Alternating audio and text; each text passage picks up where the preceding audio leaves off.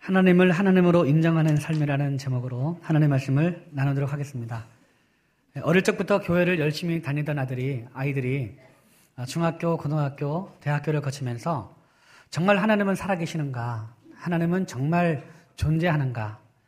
내가 어릴 적부터 교회를 다녔기 때문에 나에게 있는 이 믿음이 부모님에 의해서 세뇌된 믿음이 아닌가라는 그런 고민을 하기 시작합니다. 아, 여러분들도 어, 그러한 고민을 했던 분이 아마 계실 수 있을 것 같은데요. 그런데 우리가 아무리 애를 써도 성경은 하나님의 존재 유무에 대해서 대답하지 않습니다. 어, 성경 전체적으로 흐르는 큰 사상이 있는데요. 하나님은 계시다라는 겁니다. 하나님은 계십니다. 이것이 성경에 흐르는 큰 사상입니다. 그래서 우리가 성경을 딱 펼쳐서 성경을 처음에 펼치면은 어떤 말씀이 나옵니까? 창세기 1장 1절에 나오지 않습니까? 태초에 하나님이 천지를 창조하시니라. 하나님이 계시냐 안 계시냐를 변증하는 것이 아니고 하나님은 계시다라는 그런 전제가 있습니다. 자, 그러면 하나님은 계시지 않다라고 하는 이 무신론은 대체 우리가 어떻게 이해를 해야 되겠습니까? 엄밀히 말하면 그것은요, 무신론이 아니라 신부인론입니다. 신을 부인하는 겁니다. 하나님의 존재 유무를 따지는 것이 아니라 나는 하나님이 싫다라는 거예요.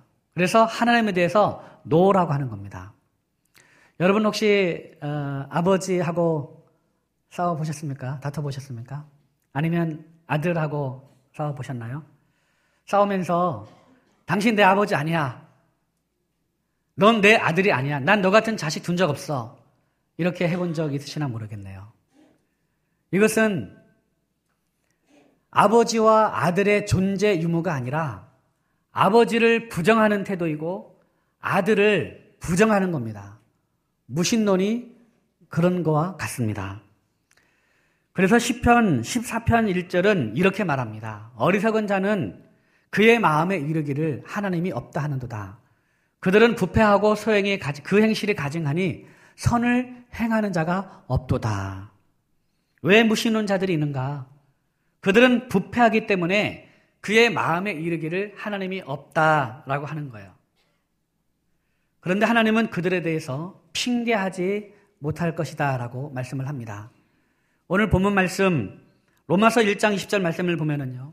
창세로부터 그의 보이지 아니하는 것들 곧 그의 영원하신 능력과 신성이 그가 만드신 만물에 분명히 보여 알려졌나니 그러므로 그들이 핑계하지 못할지니라 말씀하고 있습니다.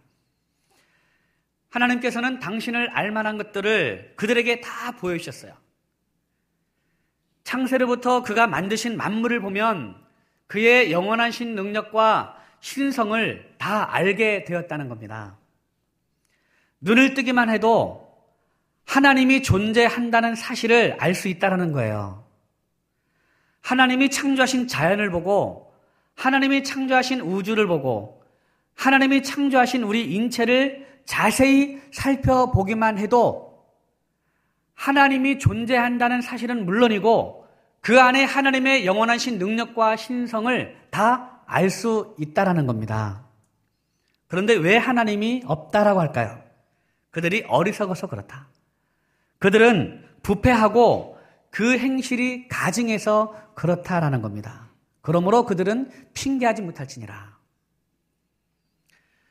김홍전 목사님이 쓰신 하나님에 대한 묵상이라는 책을 보면 아, 무신론자를 크게 둘로 나누고 있습니다. 아, 이론적 무신론자와 실천적 무신론자 이렇게 둘로 나눕니다. 이론적 무신론자는 말 그대로 이론적으로 하나님이 없다라고 주장하는 사람들입니다.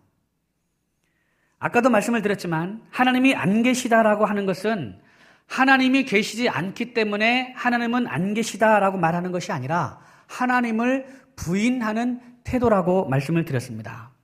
이유야 어쨌든 간에 이렇게 이론적으로 하나님이 계시지 않다라고 하는 사람들을 가리켜서 우리는 이론적 무신론자라고 이렇게 부를 수 있습니다.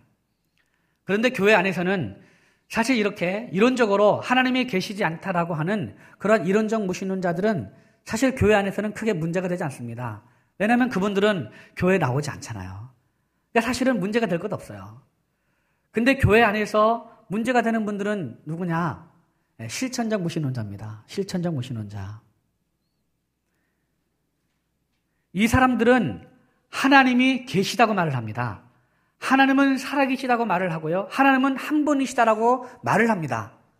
그러나 그 하나님을 자기 생활 가운데서 인정하지 않는 사람들입니다. 말로는 수백 번 하나님의 존재를 인정하지만 실제 삶에서는 하나님을 하나님으로 인정하지 않아요. 예수 그리스도를 믿는다고 하지만 참으로 하나님을 두려워하지 않습니다. 바로 이런 사람이 실천적 무신론자입니다. 오늘 성경 말씀 보면 하나님을 알되 하나님으로 영화롭게도 아니하며 감사하지도 않는 사람 바로 그런 사람들입니다.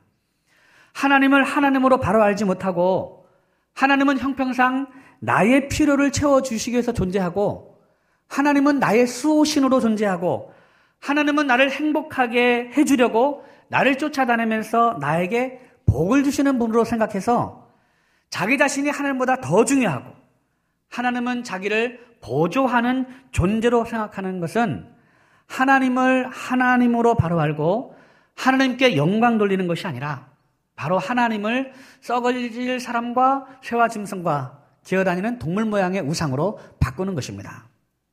이런 사람은 여러분 죄송합니다만 무신론자예요. 무신론을 자신의 행동으로 직접 실천적으로 보여주는 그런 사람입니다. 여러분 결혼을 하면 1년, 2년 지나면서 얼마나 재미가 있습니까? 그렇죠? 그러면서 사랑한다라고 이렇게 고백을 합니다. 그러다가 2년, 3년, 4년, 5년 지나다 보면 나중에 아이도 낳고 또 아이를 쭉 키우다 보면 어느새 중년이라는 나이가 다가옵니다. 그러면서 사회적으로 보면 이 중년의 때에 가장 바람을 잘 피죠. 예, 태풍처럼 몰아치는 분도 계시고 이렇게 바람을 피기 시작하는데 만약에 여러분 남편이 만약에 바람이 피면 그 남편이 믿습니까? 믿지 않습니까? 그렇죠. 경험 안 해봤으니까 모르시겠죠. 예, 밉습니다. 미워요. 정말 미워요. 나와 전혀 상관없는 동네 아저씨보다 바람을 핀내 남편이 사실은 더 미운 거예요. 하나님은 존재하지 않는다고 하면서 살아가는 이론적 무신론자보다 하나님을 믿는다 하면서도 하나님을 하나님으로 바로 알지 못하고 하나님을 나의 행복의 보조수단으로 삼고 내 삶의 중심에 내가 앉아서 하나님을 종부리듯이 이용하면서 하나님의 영광을 썩어질 사람과 동물 모양의 우상으로 바꾸는 실천적 무신론자가 사실은 더 미운 겁니다. 나와 상관없는 동네 아저씨보다 바람피는 내 남편이 더 미운 것처럼 이론적 무신론자보다 이 실천적 무신론자가 사실은 더 미운 거예요. 그런 사람들 때문에 사람들이 하나님을 부인하는 거 아닙니까? 물론 그들이 어리석고 부패해서, 부패해서 그런 것이기도 하지만 하나님을 영화롭게 하지 않는 사람들 때문에 안티 기독교인이 더 많아지는 것이죠. 자, 그러면 어떤 사람이 실천적 무신론자인가에 대해서 우리가 정말 깊이 생각해 봐야 할 아, 중요한 주제가 있습니다. 오늘 말씀을 보면 하나님을 알되 하나님으로 영화롭게도 아니하며 감사하지도 아니하고 라고 말씀하고 있습니다. 우리가 생각해야 할 중요한 주제 감사입니다. 감사. 아, 이론적 무신론자는 하나님의 그 놀라우신 사랑을 모릅니다. 독생자 예수 그리스도를 죽게 하면서까지 우리를 사랑하신 하나님의 놀라우신 그 사랑을 모르죠. 그리고 그들은 피 흘리기까지 우리를 사랑하신 예수 그리스도의 사랑과 그 희생을 모릅니다. 그렇기 때문에 그들이 하나님께 감사하지 않는 것은 어쩌면 그렇게 큰 문제가 되지 않죠. 감사를 모릅니다, 그분들은. 그러나 예수 그리스도의 십자가의 은혜를 아는 사람은 사실 감사가 그의 삶의 전부다라고 해도 사실은 지나치지 않습니다. 그렇지 않습니까? 감사가 우리 삶의 전부라는 거예요. 그것이 우리 그리스도인의 바른 삶이라는 겁니다. 요즘에 제가 매주 수요일마다 하이델베르크 요리문답을 강의하고 있습니다. 이 하이델베르크 요리문답은요, 우리 장로교 교회인 웨스터민스터 소교리 문답과 더불어서 우리 교회교회의 아주 중요한 자산 중의 자산이라고 저는 그렇게 생각을 합니다. 이 하이델베르크 요리문답의 첫 번째 질문은 살아서나 죽어서나 당신의 유일한 위로는 무엇입니까? 그러니까 이 세상에서나 그리고 죽어서나 당신에게 진정한 위로가 되는 것이 무엇이냐라는 그런 질문입니다. 여러분은 여러분에게 무엇이 여러분에게 진정한 위로가 되겠습니까? 가난한 사람은 돈이 많았으면 위로가 되겠다고 합니다. 그리고 내가 명예를 좀 가져봤으면 좋겠다. 권력을 가졌으면 나에게 참 위로가 되겠다라고 생각하게 됩니다. 또 건강을 잃은 사람은 내가 좀 건강해 봤으면 좋겠다. 내가 갖고 있는 질병이 치료되면 정말 나에게 큰 위로가 되겠다라고 얘기를 합니다. 그리고 어떤 분들은 내가 한번 결혼 좀 해봤으면 좋겠다. 내가 멋진 남편을 두고 내가 예쁜 아내와 함께 내가 결혼해서 한 가정을 이루고 아이도 낳고 한번 살아봤으면 좋겠다. 그러면 나에게 진정한 위로가 되겠다라고 말을 합니다. 또 어떤 분들은 나 손자 한번 좀 봤으면 좋겠다. 손자 한번 봤으면 나에게 진정한 위로가 되겠다라고 말을 하죠. 그러나 여러분, 이러한 모든 일들이 다 이루어지고 난 다음에 어떤 일이 벌어집니까? 여전히 나에게 또다시 근심과 걱정이 찾아옵니다. 그러니까 이러한 것들은 우리에게 진정한 위로가 되지 않는다는 것이죠. 그러면 하이델베르크 요리문답은 무엇이라고 답변할까요? 자막을 보면서 한번 잘 들어보시기 바랍니다. 살아서나 죽어서나 나는 나의 것이 아니요. 몸도 영혼도 나의 신실한 구주 예수 그리스도의 것입니다. 그리스도께서는 그의 보혈로 나의 모든 죄값을 완전히 치르고 나를 마귀의 모든 권세에서 해방하셨습니다. 또한 하늘에 계신 나의 아버지의 뜻이 아니면 머리털 하나도 땅에 떨어지지 않도록 나를 보호하시며 참으로 모든 것이 합력하여 나의 구원을 이루도록 하십니다. 그러므로 그분은 그의 성령으로 나에게 영생을 확신시켜 주시고 이제부터는 마음을 다하여 즐거이 그리고 신속히 그를 위해 살도록 하십니다. 예, 정리하면 이렇습니다. 저를 한번 보세요. 첫째는요. 살아서나 죽어서나 나는 나의 것이 아니요. 내 몸도 내 영혼도 나의 신실한 구주 예수 그리스도의 것이라는 사실이 나에게 진정한 위로가 된다는 거예요. 그리고 그리스도께서는 그의 보혈로 나의 모든 죄값을 완전히 치르고 나를 마귀의 모든 권세에서 해방하셨다라는 사실이 나에게 진정한 위로가 된다는 겁니다. 그리고 두 번째는 하늘에 계신 나의 아버지의 뜻이 아니면 머리털 하나도 땅에 떨어지지 않도록 나를 보호하신다는 그 사실이 나에게 진정한 위로가 된다는 거예요. 그리고 그 하나님께서는 모든 것을 다 합력해서 나의 구원을 이루도록 하신다는 사실이 나에게 진정한 위로가 된다는 겁니다.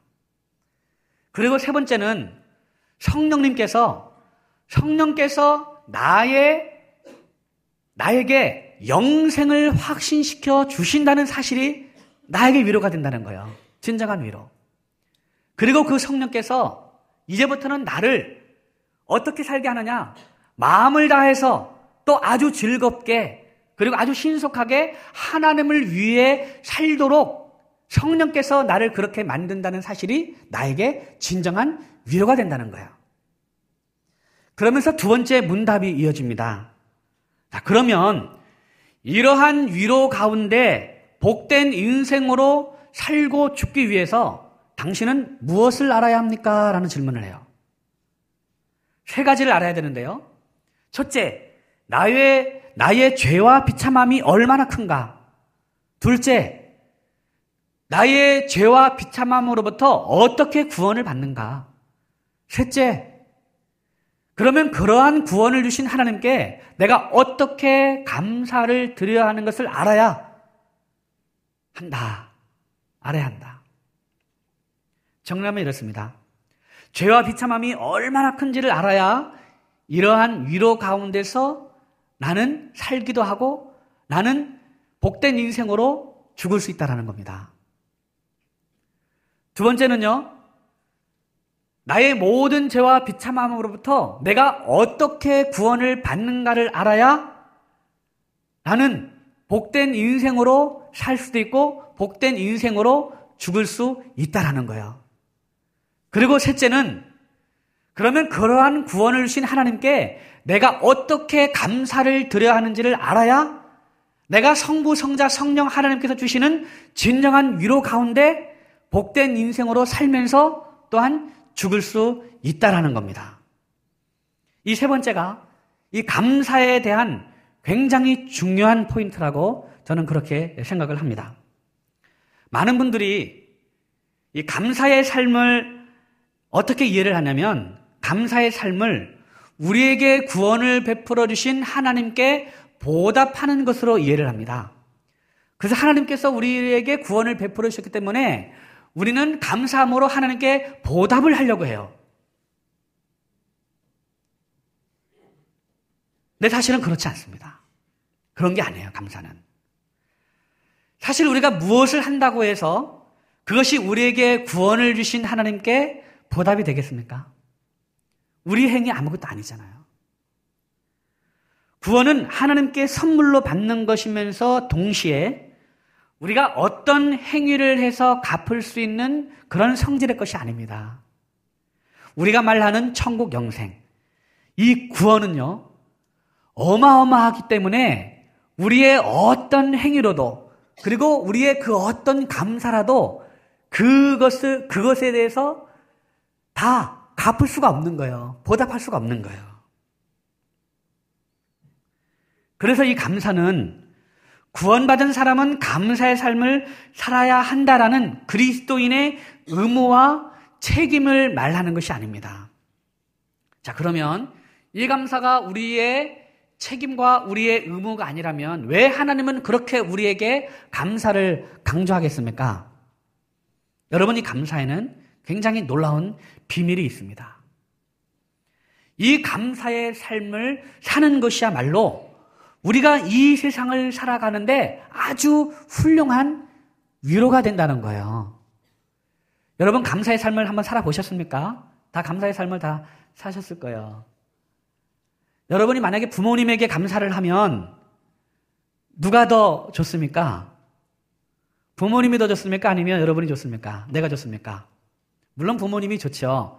그런데 궁극적으로는요, 궁극적으로 누가 더 행복하고 즐거우냐면, 감사하는 그 사람이 사실은 더 행복하고 더 즐거운 법이에요. 그렇지 않습니까? 여러분이 누군가에게 한번 감사했을 때, 그때 상황을 생각해 보세요. 감사를 받는 사람이 아니라 감사를 하는 사람이 더 즐겁고 행복한 거예요. 여러분, 내 안에 감사가 넘친다는 것은 성령께서 나의 삶 가운데 역사하고 있다라는 증거입니다, 여러분. 감사는 내가 성령님의 인도함을 받고 있다는 증거이자 살아계신 하나님이 내 안에서 즐거워하고 있다는 증거예요. 그러니 내가 감사의 삶을 살고 있다는 것이 얼마나 나에게 큰 위로가 되겠습니까? 자, 그렇다면 여러분, 하나님을 알되 하나님으로 영화롭게도 아니하며 감사하지도 않는 삶, 감사하지 않는 삶은 그러면 무엇에 대한 반증이 되겠습니까? 내 안에 하나님이 없다라는 거예요. 감사하지 않고 불평하고 불만하는 삶은 아, 내 안에 하나님이 계시지 않다. 내 안에 그 살아계신 하나님이 내 안에 계시지 않다. 내 안에 성령님이 계시지 않다라는 증거예요. 하나님은 나와 전혀 상관이 없다라고 하는 그 증거예요, 여러분. 그 얼마나 불쌍합니까? 여러분, 이 세상에서 제일 불쌍한 사람이 누굽니까? 아, 지난 부활주일에 우리는 기쁨 나눈 주일을 맞아서 우리의 소중한 사람을, 소중한 분들을 우리가 초청했지 않습니까? 우리가 왜 그분들을 초청했습니까? 사실은 죄와 비참함 가운데서 허덕이면서도 자신의 죄와 비참함을 모르고 그리고 그 죄에서 어떻게 구원받는지도 모르고 있는 그분들을 초청해서 그분들에게 천국 영생의 선물, 이 구원의 선물을 받을 수 있는 그런 방법을 소개하기 위해서 우리가 그분들을 초청한 거 아니겠어요? 그런데도 그를 구원해 주시는 하나님의 손길을 외면하는 분들이 사실은 너무 안타깝고 너무 불쌍한 거죠. 그런데 여러분, 그분들보다 더 불쌍한 사람이 누구겠습니까?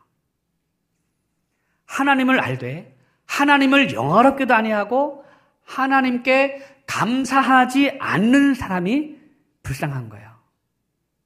왜냐하면 이미 그 자신의 행동으로 내 안에 하나님이 계시지 않다라는 사실을 자신의 행동으로 증거하고 있기 때문에 그런 거예요. 불평과 불만을 함으로써 하나님이 내 삶의 주인이라는 사실을 부인하고 있기 때문에 그렇다는 겁니다. 사랑하는 성도 여러분, 우리 삶에 감사를 회복합시다. 아멘. 감사를 회복해야 돼요. 사실 감사는 말로만 되는 것이 아니에요. 그의 삶의 변화가 곧 감사를 말합니다. 진정한 회개가 뒷받침이 되어야 한다는 거예요. 억지로 감사할 수 없잖아요. 하나님은 다 아시죠? 우리의 모든 마음과 모든 행동을 다 아시지 않습니까? 그래서 진정으로 하나님을 하나님으로 인정하는 사람은 진정한 회개가 있고 그의 삶에 변화가 일어나게 마련, 마련이라는 겁니다. 그리고 하나님의 말씀으로 살아내는 것을 진심으로 기뻐합니다. 그것이 감사의 삶입니다. 이 감사의 삶이 우리 안에 성령께서 역사하고 계시다는 살아있는 증거, 증거입니다, 여러분. 그래서 그러한 구원을 주신 하나님께 어떻게 감사해야 하는 것을 알아야 그것이 우리에게 진정한 위로가 된다는 겁니다. 이제 말씀을 정리하겠습니다. 우리 모두는 죄와 비참함이 얼마나 큰지를 알고 또 그 죄와 비참함 가운데서 구원받은 사람입니다. 즉 우리는 생활 가운데서 하나님을 하나님으로 인정하는 삶을 살아야 하는 그리스도인입니다. 우리 그리스도인은 감사가 우리 삶의 전부여야 합니다. 이 감사의 삶으로 하나님을 하나님으로 인정하면서 동시에 또 감사의 삶으로 하나님의 살아계심을 증거하며 감사의 삶으로 이 세상에서 성부, 성자, 성령 하나님께서 주시는 진정한 위로를 받는 저와 여러분이 되기를 바랍니다. 기도하겠습니다. 하나님 아버지, 이제부터 감사의 삶으로 하나님을 하나님으로 인정하며 감사의 삶으로 살아계신 하나님을 증언하는 삶을 살게 하여 주옵소서. 예수님의 이름으로 기도하옵나이다. 아멘.